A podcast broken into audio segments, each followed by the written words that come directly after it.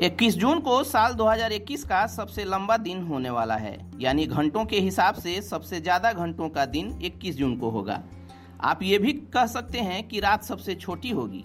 इसे अंग्रेज़ी में समर सोलिस्टस भी कहते हैं। लेकिन आपकी दिलचस्पी यह जानने में होगी कि आखिर ऐसा होता क्यों है।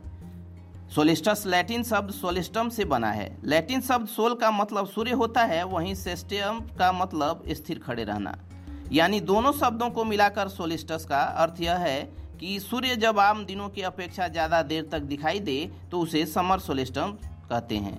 हम जानते हैं कि पृथ्वी अपनी कक्षा में सूर्य के चक्कर लगाती है और कक्षा में पृथ्वी की स्थिति के मुताबिक दिन और रात का निर्धारण होता है। सूर्य पृथ्वी के उत्तरी गोलार्ध के लंबवत होता है, जिसके कारण सूर्य की किरणें कर्क रेखा पर सीधी पड़ती हैं। यानी 21 जून को सूर्य का चक्कर लगाते हुए पृथ्वी ऐसी स्थिति में होगी जहाँ ज़्यादा देर तक सूर्य की रोशनी पृथ्वी पर पड़ेगी। अब जानते हैं कि ऐसा होता क्यों है? तो दरअसल पृथ्वी सूर्य के चारों ओर वर्टिकल होकर चक्कर नहीं लगाती, बल्कि यह अपने अक्षांश पर साढ़े तेईस डिग्री झुकी हुई है और इसी अवस्था में सूर्य के चक्कर लगाती है।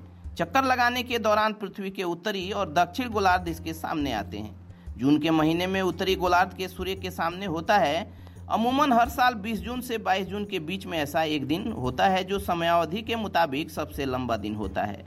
इस साल यह दिन 21 जून को पड़ रहा है। भारत में 21 जून 2021 को भारत में 13 घंटे 12 मिनट तक दिन रहेगा।